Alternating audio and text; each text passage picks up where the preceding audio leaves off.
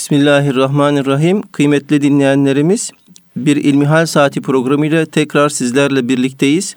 Yüce Rabbimizin selamı, rahmeti ve bereketi üzerimize olsun efendim. Sizlerden bize ulaşan soruları değerli hocamız Doktor Ahmet Hamdi Yıldırım cevaplandırıyor. Malumunuz olduğu üzere. Muhterem hocam promosyonla ilgili birkaç defa konuştuk, soruları cevaplandırdık ancak yine buna dair bir sorumuz var. Dinleyicimiz şöyle bize sormuş. Promosyonu ben başkasına bağışlasam, o kişi de bana bağışlasa veya birkaç kişi bu şekilde birbirine bağışlasa olur mu? Elhamdülillahi Rabbil alemin ve salatu ve selamu ala Resulina Muhammedin ve ala alihi ve sahbihi ecmain.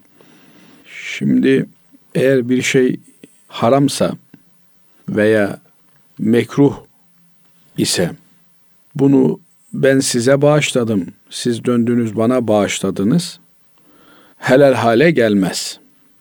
Böyle bir tasarruf aksine daha vahim bir sonuç doğurabilir. Şöyle kim? Hileyi şer'iye dediğimiz temelde hukuki çözüm yolları anlamına gelen, çareler anlamına gelen, zaman zaman müracaat edilen meselede, müessesede maksat Allah'ın rızası olmalı.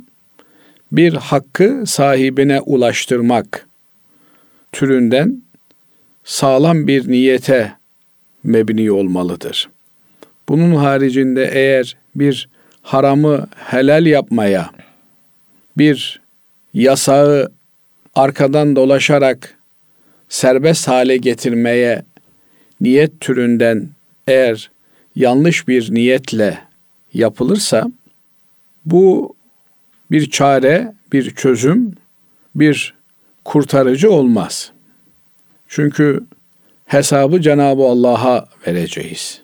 Hepimiz hesabımızı Allah Teala ve Tekaddes Hazretlerinin huzurunda yalnız başına Cenab-ı Allah'a vereceğiz. Böyle bir hesap zamanı bize kulum bunu niye böyle yaptın diye sorulduğunda Ya Rabbi işte haram olduğu söyleniyordu ben de başkasına bağışladım. Ondan sonra o da bana bağışladı. Türünden bu haramdan kurtarmak için yaptım diyecek olursa böyle bir ifade kurtarıcı olmaz. Kaldı ki biz promosyonu bankanın verdiği oraya paramızı yatırdığımız için biz değil daha doğrusu maaşımız oraya yatırıldığı için bize verdiği bir promosyon söz konusu. Yani maaşımız 100 lira ise sözüm ona 110 lira veriyor.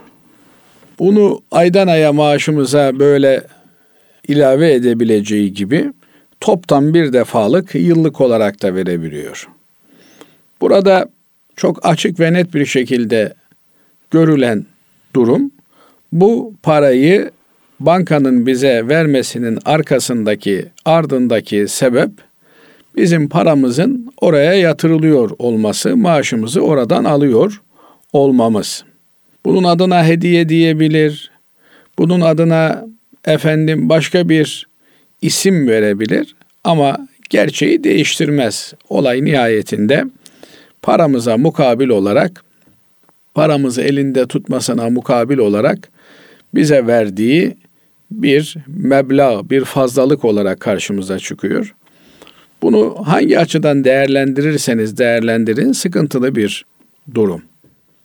Dolayısıyla böyle bir e, parayı şüpheli olan haram parayı bir Müslümanın kendisinin kullanması mümkün olmadığı gibi bir başka Müslümana kullandırtması da mümkün değildir.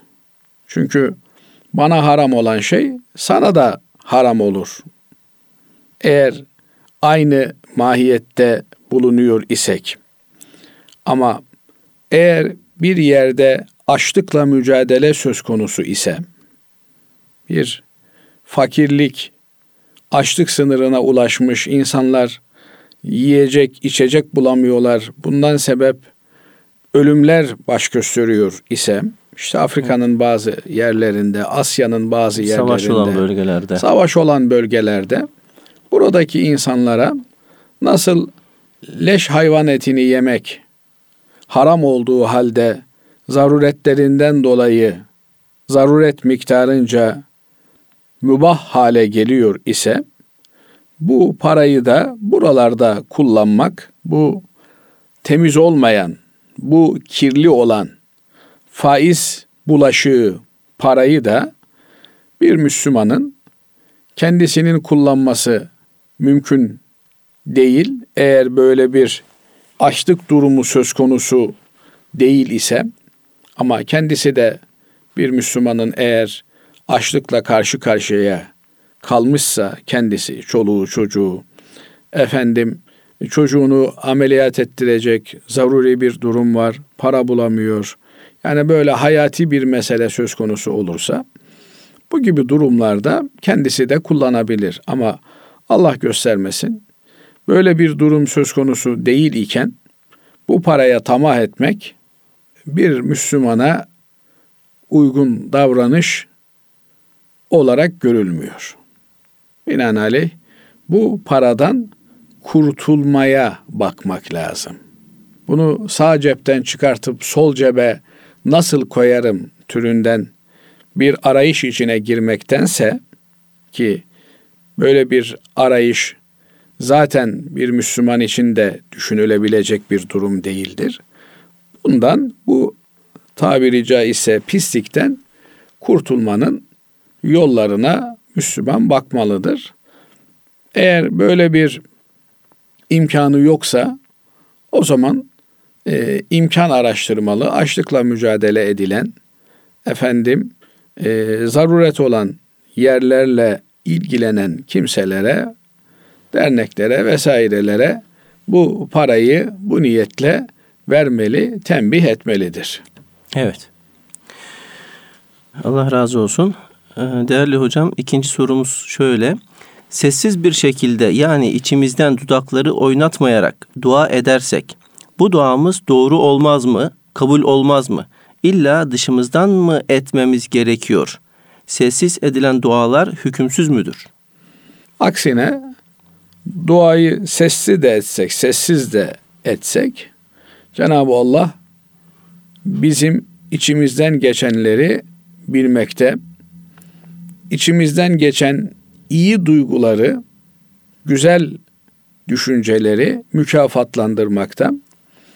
Ama içimizden geçen kötü duyguları, günaha niyeti cezalandırmamakta, bağışlamaktadır. Bu yönüyle hatta müminin niyeti amelinden, işinden daha hayırlıdır diye bir söz nakledilir. Yani mümin bir şeyi yapmaya niyet etmiş, içinden geçirmiş. Fakat yapma fırsatı bulamamış. Bir başkası onun yerine yapmış veya ondan önce davranmış. Kendisine yapma fırsatı kalmamış. Böyle bir durumda niyeti ile kazanacağı sevap bizzat o ameli fiil işlemekle kazanacağı sevaptan daha hayırlıdır denilmektedir. Bunu yorumlarken de şöyle açıklama yapılmaktadır. Niyet mutlak olarak yapıldığından, en mükemmel şekliyle yapmaya niyet edildiğinden, mesela az önceki sorunuza da belki bir yönüyle ışık tutabilecek bir bir hikaye anlatılır. Hikayelerin tabi önemli olan ibretlik kısmından istifade etmektir. Bir Müslüman hac parası biriktirmiş eski zamanlarda.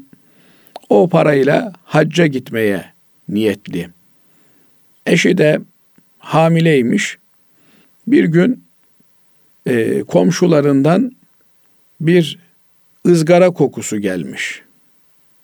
Hanımı demiş ki, bey demiş, komşunun kapısını çalsan, durumu izah etsen de onlardan bir parça lütfetmelerini istesen. Adamcağız da komşunun kapısını çalmış. Komşu demiş selam aleyküm selamdan sonra bizim hanım aşerdim. Evet. Sizde de et pişiyor. Bir parça et lütfeder misiniz? Komşusu demiş ki kardeşim demiş bu bize helal size ise haramdır. O nasıl oluyor demiş. Size helal bize haram ne demek demiş. Ben demiş günlerdir çocuklarıma yedirecek bir şey bulamadım. Efendim bundan sebep bir hayvan leşini yüzdüm de onu şimdi ızgarada pişiriyorum. Eğer bir helal yemek gelmezse ondan çocuklarıma yedireceğim demiş. Bu leş olduğu için bunu senin yemen haram çünkü senin yiyecek imkanın var. Benim yemem ise helal çünkü benim mecburiyetim var. Zaruret hali söz konusu. Adamcağız bir an tereddüt ettikten sonra evine gitmiş. Hac için biriktirdiği parayı alıp bu ihtiyaç içerisinde olan aileye vermiş. Şimdi hikayenin sonunda çevresindeki insanların hac bittikten sonra haccı kabul olanlar arasında bu zatı gördükleri yayılmış. Hacca gitmediği halde haccı kabul olanlar arasında yazılmış. Şimdi hikaye burada bitti. Biz hikayeden şunu anlıyoruz. Yoksa hac parasını başka yerlere versen hac ibadetin yerine gelir türünden bir anlam çıkartmak doğru değil. Ama böyle bir durumda, böyle bir sıkıntılı bir durumda bana ne kardeşim ben hacca giderim sen açlıktan öl demez bir Müslüman. Ona yardımını yapar. Sonra tekrar Cenab-ı Allah imkan verirse haccını da yapar. Bu ayrı bir mesele. Şimdi burada bu kardeşimiz hacca gitmiş olsaydı haccın çetin ibadetlerini yapmakta belki zorlanacak. Belki bazı eksikleri söz konusu olacak. Haçla ilgili mahzurlar, bir takım yasaklar söz konusu ihramlı iken o yasaklar işlenmiş olacak. Dolayısıyla hac yapıp gelecekti ama işte biz de şimdi hacca gidiyoruz, geliyoruz. Milyonlarca insan gittiğimiz gibi geliyoruz. Bazen gittiğimizden daha kötü döndüğümüzde oluyor. Sabredemiyoruz, bağırıyoruz, çağırıyoruz. Efendim. Ama niyeti mutlak hac olarak yapıldığı için ve en mükemmeliyle bir hac yapmaya niyetle herkes yola çıkıyor. Yani kimse hacca niyet ederken ya ben yarım yamalak da hac yapsam olur demiyor. En güzeli, en e, üstün şekliyle ben haccı yapayım diyor.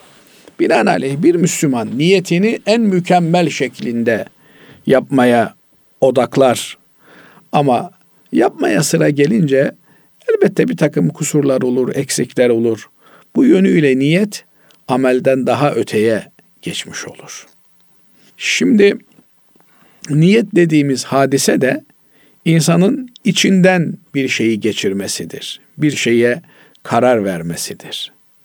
E bir insan içinden dua ettiğinde bu düşündüğünde Allah'a malum olduğu için elbette Cenab-ı Allah onun bu duasını kabul eder.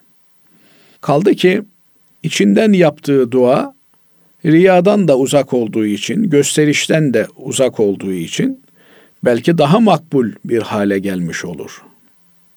Nihayetinde Cenab-ı Allah aşikar da yapsanız, gizli de yapsanız Allah bilir buyurmaktadır. İn techer bi salatike duanı açıktan da yapsan veya gizli de yapsan Cenab-ı Allah onu işitir buyuruyor. Binaenaleyh biz duayı sesli yapmaya muhtaç değiliz. Gizli de duamızı yapabiliriz. Fakat duanın edebi adabı, duanın bir acziyet halinde yapılması, bir isteme, talep etme pozisyonu içerisinde yapılması, yani yalvararak, yakararak, aşk ile, samimi bir şekilde işten yapılması gerekir. Fakat bunun dışarıdan duyulacak kelimelere dökülmesine ihtiyaç yok. Birilerinin kulağına ulaşmasına da ihtiyaç yok.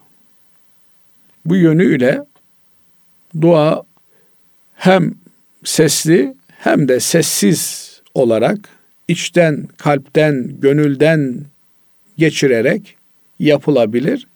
Yeter ki insan iç alemini, gönül dünyasını istediği gibi kontrol edebilsin.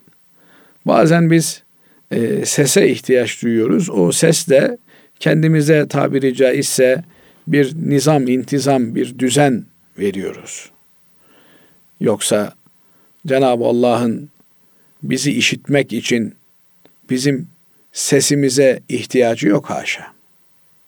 Evet. Evet. Değerli hocam belki de bu soru şuradan kaynaklanmış olabilir. Hani biz daha önceki programlarımızda e, namazda sureleri okurken işte böyle hafif sesle okumamız gerekiyor e, dediniz ya. Hani burada e, bazı insanlarımız dua ile e, sure okumayı karıştırabiliyorlar. Yani bu e, namaz için geçerli olan bir şey değil. İyi ki hatırlattınız. Benim de aklıma geldi aslında o farka işaret edelim diye. Ama bazen de çok detaylandırıyoruz diye de tepkiler geldiği evet. için konuşurken de insan tedirgin konuşuyor. Namazda okuyacağımız surelere okumak, kıraat etmek dediğimiz için kıraat etmenin karşılığı, anlamı en az insanın kendisinin okuya, e, duyabileceği kadar bir ses tonuyla okumasıdır. Ama dua etmek Allah'ım beni affet, Allah'ım beni bağışla türünden Cenab-ı Allah'la her daim hem hal olmanın bir uzantısıdır. Dolayısıyla namazdaki kıraat veya namaz dışındaki Kur'an okuma, kıraat etme bir sesle olmak durumundadır. Yani mesela e, sessiz bir şekilde ben Kur'an-ı Kerim'i zihnimden geçirsem Kur'an-ı Kerim okumuş olur muyum? Hayır. Evet. Dolayısıyla Kur'an-ı Kerim'i okumak için bir sese ihtiyaç var. Ağzı kımırdatmaya ihtiyaç var. Kelimelerin efendim harflerin ağızdan çıkmasına ihtiyaç var. Ama dua etmek o Cenab-ı Allah'a iltica etmek, sığınmak anlamına geldiği için bunlardan böyle bir şartı aranmayız, aranmaz. Fakat okumak kelimesi bizatihi bu sese, e, harflerin, kelimelerin çıkışına, dudakların kıpırdamasına muhtaçtır. Bu yönüyle okumakla dua etmek birbirinden farklı şeylerdir. Evet. Allah razı olsun. Bir diğer dinleyicimiz şu şekilde bize sormuş. Ee, Selamun Aleyküm hocam. Tarikat nedir? Tasavvuftan farkı var mıdır? Tabii bizim programımız İlmihal Saati programı. Evet.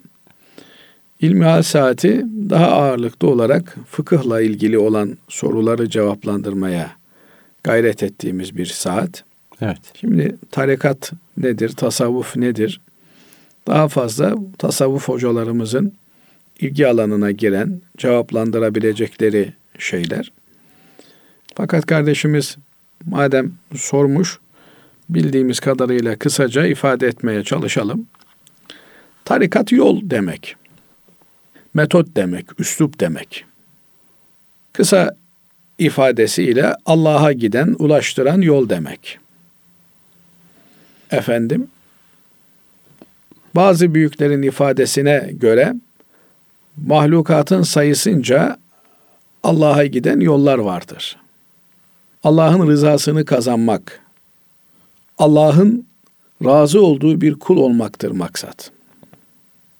Tarikatta bu rızayı kazanma vasıtasıdır, aracıdır, yoludur. Tarikat bir araçtır, vasıtadır. Tıpkı mekteplerin, okulların iyi insan, eğitimli insan, bilgili insan yetiştirmek için birer araç oldukları gibi. Tarikat bir müessese halinde şekillendikten sonra manevi eğitim veren okullar olarak değerlendirilmiştir. Nasıl insanlar maddi eğitimlerini, efendim öğrenimlerini bildiğimiz okullarda gerçekleştiriyorlar. Tarikatta tasavvuf eğitiminin verildiği müessese anlamına gelmektedir. Bu eğitimde maksat Allah'a kul olabilmektir. Çünkü Cenab-ı Allah ben cinleri ve insanları sadece ve sadece liyabuduni bana kulluk etmeleri için yarattım buyuruyor. Bu kulluğu gerçekleştirebilmek için Cenab-ı Allah'ın bize verdiği kulluk vazifesini, ibadet vazifesini en güzel nasıl yerine getirebiliriz?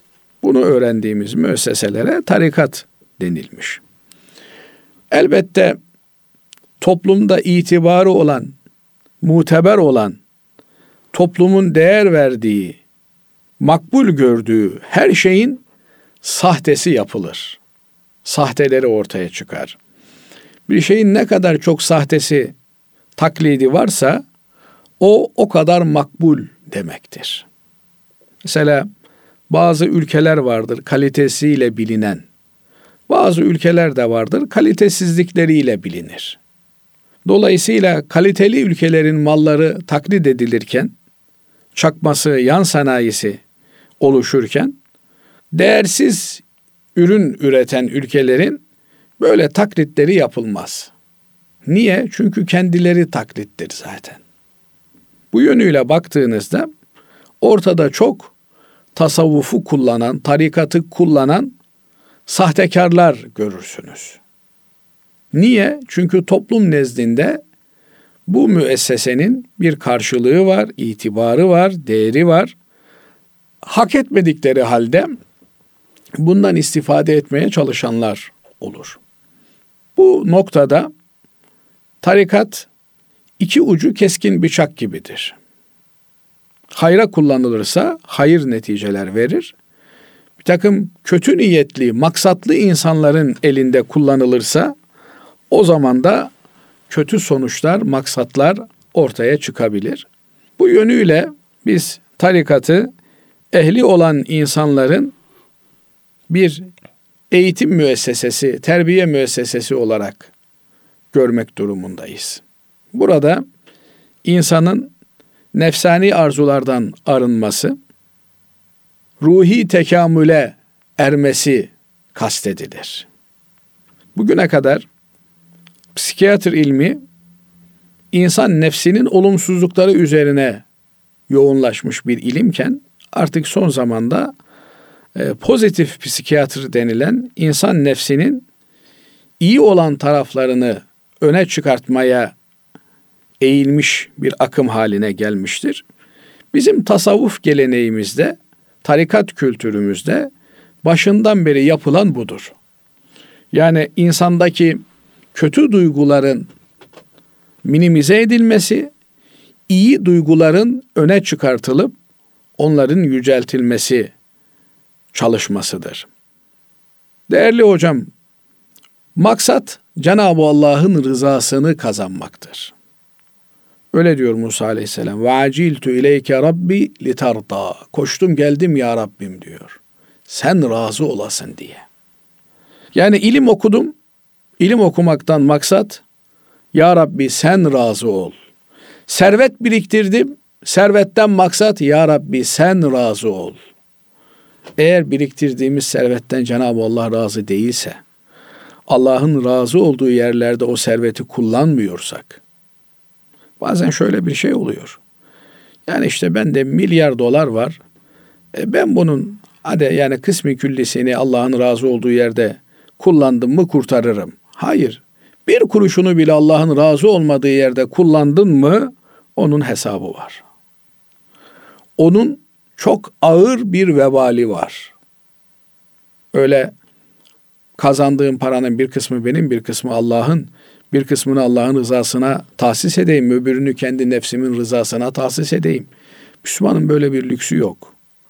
Dolayısıyla şeytani eğilimleri, şeytanın bizi kandıracağı alanları tasavvuf denilen bu arınma müessesesi ile tarikat denilen eğitim kurumunda elde ediyoruz. Bu bilgiyi ancak buralarda kazanabiliyoruz. Bizim söyleyebileceklerimiz bunlar. Detaylarını yine pek değerli muhterem hocalarımız var. İrfan Gündüz hocamız, efendim Süleyman Derin hocamız, Necdet hocamız. Bunlar alanlarının pirleri, uzmanları. Onlara müracaat etmek suretiyle daha detaylı bilgi almak mümkün. Teşekkür ederiz kıymetli hocam. Değerli dinleyenler, programımıza kısa bir ara veriyoruz. Aradan sonra inşallah tekrar birlikte olacağız. Huzur bulacağınız ve huzurla dinleyeceğiniz bir frekans. Erkam Radyo, Kalbin Sesi. Kıymetli dinleyenlerimiz İlmihal Saati programımıza kaldığımız yerden devam ediyoruz. Sizlerden bize ulaşan soruları değerli hocamız Doktor Ahmet Hamdi Yıldırım cevaplandırıyor. Muhterem hocam, bir dinleyicimiz şöyle bize yazmış. Selamun aleyküm ben çok borçlu biriyim. Gelirim de yetmiyor. Sürekli şans oyunu oynuyorum. Sayısal, süper loto ve bu oyunların büyük ikramiyesinin bana çıkması için çok dua ediyorum. Rabbim kabul eder mi bu tür duaları? Tabi Cenab-ı Allah dualarımızı kabul edeceğini söylüyor. Udu'uni estecib leküm. Ben diyor sizin duanızı kabul edeceğim. Siz bana dua edin yeter.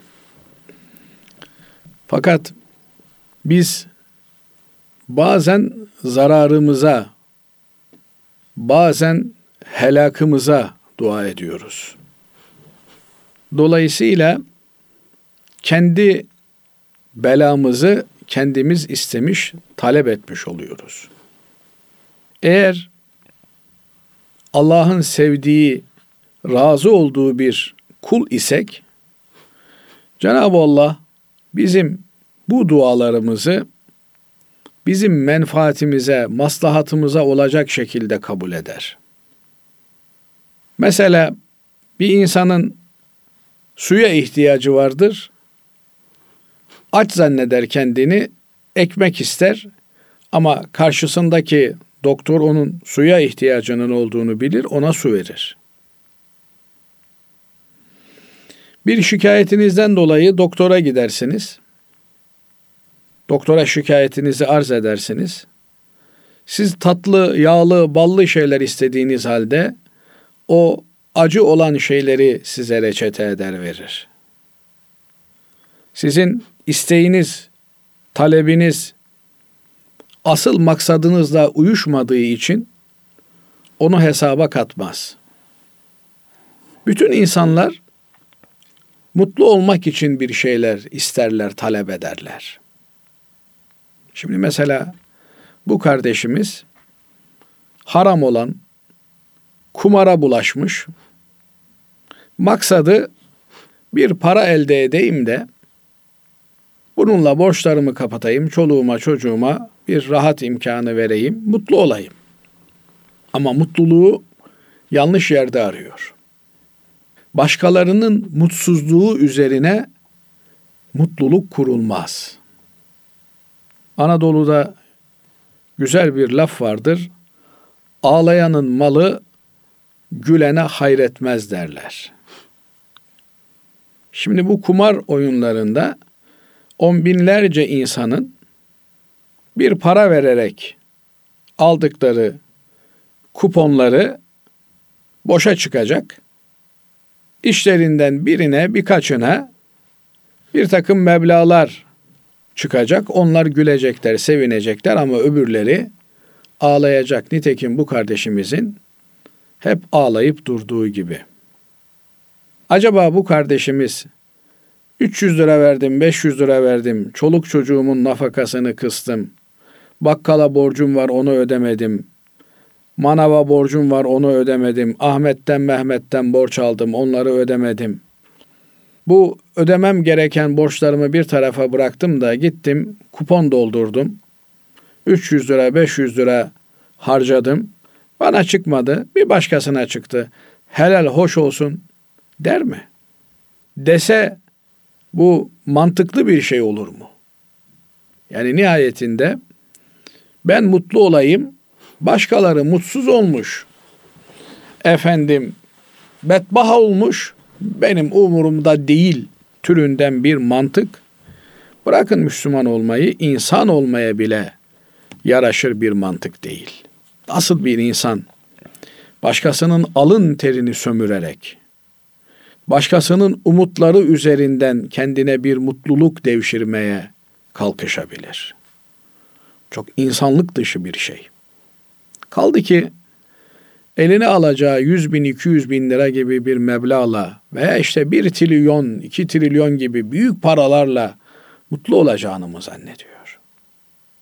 Başkalarının kahrı üzerinden, başkalarının efendim ahı üzerinden mutlu olmak mümkün değildir. Bunun binlerce, yüz binlerce örneği elimizde bulunmaktadır. Efendimiz Aleyhisselatü Vesselam'a rivayete göre soruluyor. Ya Resulallah deniyor. En mutlu insan kimdir? Men es'adun nas. En mutlu insan kimdir? Efendimiz de cevaben diyor ki men es'adahum. İnsanları mutlu eden kişi en mutlu insandır. Yani birinin mutluluğu için gayret ediyorsanız, bir fakiri sevindirebiliyorsanız, bir çocuğun gülümsemesine aracı olabiliyorsanız, bir yaşlının, bir çaresizin efendim mutlu olmasına vesile olabiliyorsanız, kardeşinize güler yüzle yaklaşıp onun tebessüm etmesini sağlayabiliyorsanız o zaman mutlusunuz. O zaman mutlu olmayı hak ediyorsunuz demektir. Dolayısıyla başkalarının helakına ya Rabbi işte komşum açlıktan ölsün ben doyayım diye bir dua gibidir bu. Eğer bir insan bedbaht bir insansa, nasipsiz bir insansa, insanlıktan çıkmış bir varlıksa Allah Teala onun böyle dualarını kabul eder, kendi belasını kendi istemiş olur. Ama azıcık insanlıktan bir nebze varsa onda Allah'a da inanıyor demek ki. Allah onun bu tür saçma isteklerini onun gerçek ihtiyacı olan isteklerle tebdil eder. Yani bir insan kendisini nasıl fakir zannedebilir ki? Eli ayağı yerinde, vücudunda sıhhati kemali yerinde, çoluğu çocuğu afiyette olan bir insan kendini nasıl fakir kabul edebilir? Dolayısıyla fakirlik şeytanın bizi aldatmacasından başka bir şey değil. Bu kardeşimiz tövbe edip Allah'a sığınsın. Ya Rabbi ben yanlış şeyler istemişim senden. Senin rızanı istiyorum. Sen benden razı ol. Başka bir şeye ihtiyacım yok. Çoluğumun, çocuğumun nafakasını helalinden temin etmemi nasip eyle. Ya Rabbi borçlar altında inlemekten beni muhafaza eyle. Borçluk, borçlu olmaktan, hasta kalmaktan sana sığınırım. Sen çoluk çocuğumla müreffeh bir şekilde bir hayat sürüp sana kul olabilmeyi bana nasip et diye düzgün dualar yapmalı. Evet. Yani sen dua et ya Rabbi beni borçtan kurtar diye. Ya Rabbi sen bana katından helaliyle rızık ver. Senden başka kimseye muhtaç etme. Zengin kıl diye dua et. Niye Allah'a yanlış yollar gösteriyorsun? Haşa. Bunlar çok yanlış şeyler. Duayı düzgün yapmak lazım. Doğru dua yapmak lazım. Cenab-ı Allah'ın bizim dualarımıza cevap vereceği, karşılık vereceği şüphesiz bir gerçektir. Ama duayı da dua gibi yapmak mecburiyetimiz vardır. Evet. Değerli hocam kumar deyince bir, bir anda böyle bir şey oldum. Yani bunlar genellikle şans oyunları deniyor ya. Aslında kumar ve Türkiye'de kumar oynatmak yasak normalde. Evet, vatandaşa yasak, devlet olunca serbest oluyor. Devlet olunca serbest oluyor. Evet. O da ayrı bir garabet tabii. Yani milletini, vatandaşını sömüren bir devlet olabilir mi? Evet. Böyle bir zulmü bir devlet vatandaşına yapar mı? Ama garabetlerden bir tanesi. Evet maalesef. Bir sonraki sorumuz adetli kadın namaz kılabilir mi? Yok, Kılamaz. kılamaz. Yani Efendimiz Aleyhisselatü Vesselam kadınların periyodik olarak onun için adet denmiş buna. Yani her ay geliyor. Bu tür e, dönemlerinde hayız oldukları, regl oldukları dönemlerde kadınların namaz kılmaları asla mümkün değil. Bu onların bir kusuru, bir e, şeyi değil. Cenab-ı Allah kadınları kadın, erkekleri erkek olarak yaratmış. Yani kadının erkekleşmesi, erkeğin kadınlaşması fıtrata bir müdahale olarak görülmüş. Binaenaleyh bir kadın niye erkekler her zaman kılıyorlar da ben kılamayacakmışım, ben de kılarım deyip e, namaz kılacağını iddia edemez. Bu şeriatın sahibine Allah'a bir isyan olmuş olur. Cenab-ı Allah bize namaz kılmamızı emrediyor. Günde beş vakit olarak. Bazı vakitlerde de namaz kılmamızı yasaklıyor. Mesela güneş doğduktan sonra 40-45 dakikalık bir vakit namaz kılmanın haram olduğu bir vakittir. Yine öğle ezanına 40-45 dakika kala yani güneşin tam tepede olduğu vakit namaz kılmanın haram olduğu bir vakittir. Akşam ezanına 40-45 dakika kala bir vakit namaz kılmanın haram olduğu bir vakittir. Yahu namaz kılıyorum namazın da haramı olur mu? Diyemez bir insan. Yani oruç tutmak çok faziletli bir ibadettir. Ramazan ayında oruç tutmak farzdır.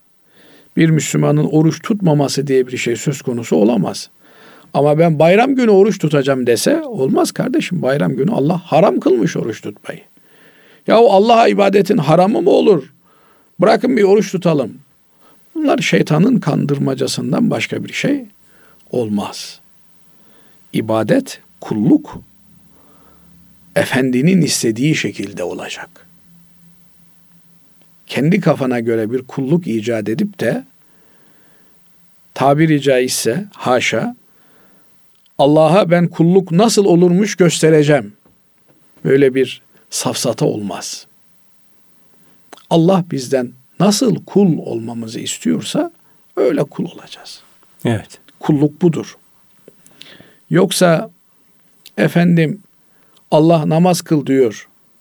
Namaz kılmanın neresi yasak türünden bir ifadeyle ümmeti Muhammed'in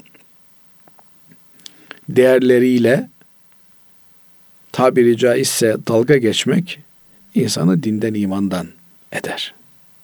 Efendimiz Aleyhisselatü Vesselam sahabe efendilerimiz bu uygulamayı herhangi bir ihtilaf olmaksızın bugüne kadar Müslümanlar böyle getirmişler. Bugün çıkıp da bir nevzuhur iştihat bu alanda yapılamaz, yapılması mümkün değildir. Evet. Bir sonraki sorumuz şu şekilde.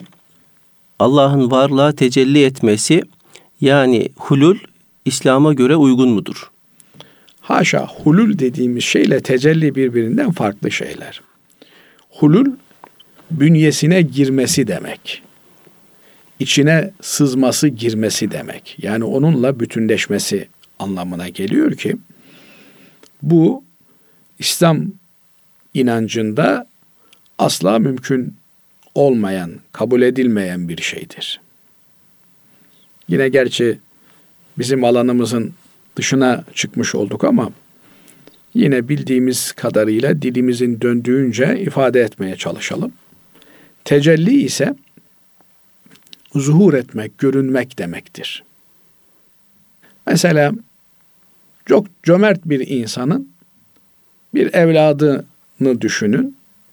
Evladı da babası gibi cömertse, annesi gibi cömertse mübarek annesine benziyor denir. Babasına benziyor denir. atasına çekmiş denir. Yani anasının, babasının, atasının güzel huyları onda görülür ise onlar evlatlarında, torunlarında tecelli etmiş olurlar. Şimdi Cenab-ı Allah'ın isimleri ve sıfatları eğer kuluna yansımışsa Cenab-ı Allah kulunda tecelli etmiş demektir. Mesela bir kul çok merhametli ise karıncayı bile incitmeyecek derecede merhametli. Hatta şairin dediği gibi karıncayı bile deme, bileden bile karınca incinir. Hassas bir kimse ise bu kadar, onda rahmet tecellisi vardır denilir. Bu eğer parçacı bir şekilde olursa burada cüz'i bir tecelli var demektir. Yani Cenab-ı Allah'ın bazı sıfatları kulunda tecelli etmiş. Ama eğer Cenab-ı Allah'ın bütün sıfatları kulunda tecelli etmişse o zaman külli bir tecelli olur. Nitekim hadisi kutsi'de Cenab-ı Rabbul Alemin buyuruyor ki Hz. Peygamber Efendimizin bize bildirdiğine göre kulum bana farz namazlardan daha yakınlaşabileceği bir ibadetle gelemez. Kulum bana o kadar nafilelerle yaklaşır ki yani farzları tamam. Allah'ın emrettiği bütün farzları yerine getiriyor. Haramlarından kaçınıyor. İbadetini eksiksiz yerine getiriyor. Hazreti Peygamber aleyhissalatü vesselam Efendimizin sünnetine tabi oluyor.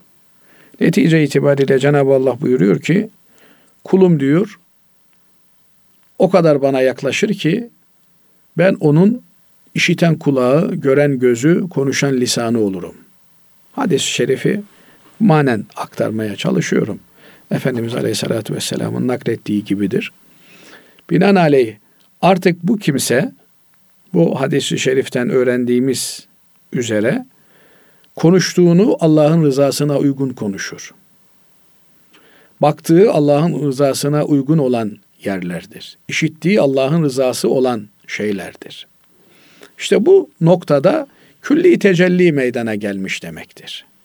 Yani kul tabiri caizse Allah'ın ahlakı ile ahlaklanın hadisi şerifinin muktazasına girmiş demektir. Böyle olduğunda böyle olduğunda işte orada kulda Allah'ın sıfatları, isimleri tecelli etmiş olur. Evet. Evet. Yoksa haşa yani Cenab-ı Allah'tan bir parçanın ki Allah'la parça kelimesi yan yana gelecek şeyler değildir. Evet. Onun işte insanın vücuduna girmesi, orada e, hulul etmesi bunlar Müslüman inancıyla bağdaşacak şeyler değiller. Evet. Ee, değerli hocam, e, bugünlük bu programlık son sorumuz şu şekilde. Zorla ibadet yaptırılabilir mi? Şimdi zorla ibadet yaptırılabilir mi meselesi biraz tafsilatlı bir mesele. Şöyle ki ibadet Allah'a kulluk gönüllülük üzerine yapılır. Fakat eğitim bazen zorlamayı gerektirebilir. Şimdi mesela çocuklarımız okullara gidiyorlar. Basri Hocam. Evet. Sabahın altısında, yedisinde kalkan çocuklar var. Bu bir zorlama değil mi? Bir baskı değil mi bu? Milli Eğitim Bakanlığı da devamsızlık takibi yapıyor. İşte bir dönem 3-5 gün gelmeyeni devamsızlıktan hesaba çekiyor. Bu bir baskı değil mi? Bu bir zorlama değil mi? Bırakın çocukları keyifleri gelince okula gitsinler. Bakın o da yetmiyor, bu baskı da yetmiyor. 12 yıl zorunlu eğitim baskısını Evet. uyguluyor. Ya ben 4 sene, 3 sene gideyim okula, tamam. Niye bana baskı yapıyorsun? Eğitimde baskı olur mu? Ben size mesela desem ki eğitimde baskı zorlama olur mu? Siz ne dersiniz? Olur derim ben. Zorla eğitim o yani eğitim gönüllülük işidir. Demeniz lazım. Yanlış cevap veriyorsunuz. Öyle Basri mi? hocam. Pardon. Yani dolayısıyla ibadette zorlama olur mu? Eğitimde oluyorsa ibadette de olur. Zorla yapılan ibadet kabul olunur mu dersen kabul olunmaz. Bir ibadeti zorla yaparsa biri kabul olunmadığı gibi feveylül lil musallin diyor Cenab-ı Allah. Vay geldi o namaz kılanların başına. Yazıklar olsun onlara. Cehennemin en dip kuyusuna hazırlansınlar. Ya adam namaz kılıyor ama zorla kılıyor. Zorla namaz kıldın mı o namaz namaz olmaz. Onun için Hazreti Peygamber aleyhissalatü vesselam Efendimiz sabah ve yatsı namazları önemlidir diyor. O namazları cemaatle kılmak önemlidir. Münafıklara ağır gelir diyor o namazlar. Binaenaleyh zorla ibadet olur. Ama o zorla yapılan ibadet kabul olur mu? O biraz netameli bir konu. Zorla ibadetin maksadı ne madem kabul olunmayacak? Evet onu soracaktım hocam. Evet. Ben anlıyorum sizin neyi soracağınızı Basri Hocam. Zorla ibadet madem kabul olunmayacak niye yapılıyor? İnsan eğitime muhtaç bir varlıktır. Yani bugün zorla yaptığı bir şeyi zaman içerisinde lezzetini, tadını aldığında isteyerek, severek yapar hale gelir. Yani bir alışkanlık kesbediyor. Tabi Efendimiz Aleyhisselatü Vesselam 7 yaşında çocuklarınıza namazı emredin diyor. 10 yaşına geldiklerinde kılmazlarsa namaz için dövebilirsiniz diyor. Dövün diyor. Yani dövün derken ağzını burnunu kırın demiyor. Ama yani zorlayın diyor tabiri caizse. 10 yaşına geldiklerinde namaz için zorlayın çocuklarınızı. Şimdi bunu kalkıp da işte ibadette zorlama olur mu diyenlere e, vallahi oluyor işte yani. Vatandaşlığın da zorlukları var. Askere götürüyorlar zorla. Ya paranı vereceksin ya fiilen yapacaksın deniyor. Yani öyle zorluksuz bir dünya yok. Cennette o zorlama olmadan. Yani şimdi sabah yatağından kalkıp mutfağa gitmek, dolabı açmak bile bir zorlama. Bir zorluk var işin içerisinde. Ama işte mecbursun kalkacaksın işte karnın aç, yiyeceksin, içeceksin. Dolayısıyla ibadeti alıştırma döneminde zorlamak mümkün. Ama adam 40 yaşına gelmiş, 50 yaşına gelmiş. Ona da mı zorla ibadet? E tabi yani onda da kendinden belki geçti ama başkalarına kötü örnek olmasın diye onu da zorlamak lazım. Yani bu zorlamak, e, idam etmek, dövmek anlamına değil. Ya kalk namazını kıl demek lazım. Hadi gel namaza gidelim demek lazım. Dolayısıyla Cenab-ı Allah bize Müslüman olmayı kendimiz için istediğimiz şeyleri kardeşlerimiz için isteme şartına bağlamış. Yani sen cennete girmek istiyor musun? İstiyorum. E kardeşinin girmesini de isteyeceksin. Cehennemden kaçınıyor musun? Kaçınıyorum. Kardeşinin de kaçınmasını isteyeceksin. Yani az önce niyetle ilgili dedik ya. Yani şimdi bir Müslüman için ne büyük bir kazanç kapısı. Ya benim bütün komşularım namaz ehli olsalar, bütün ümmeti Muhammed namaz ehli olsa, ah herkes birbirini sevse, böyle güzel şeylere niyet etmekle bir Müslüman sevap kazanır.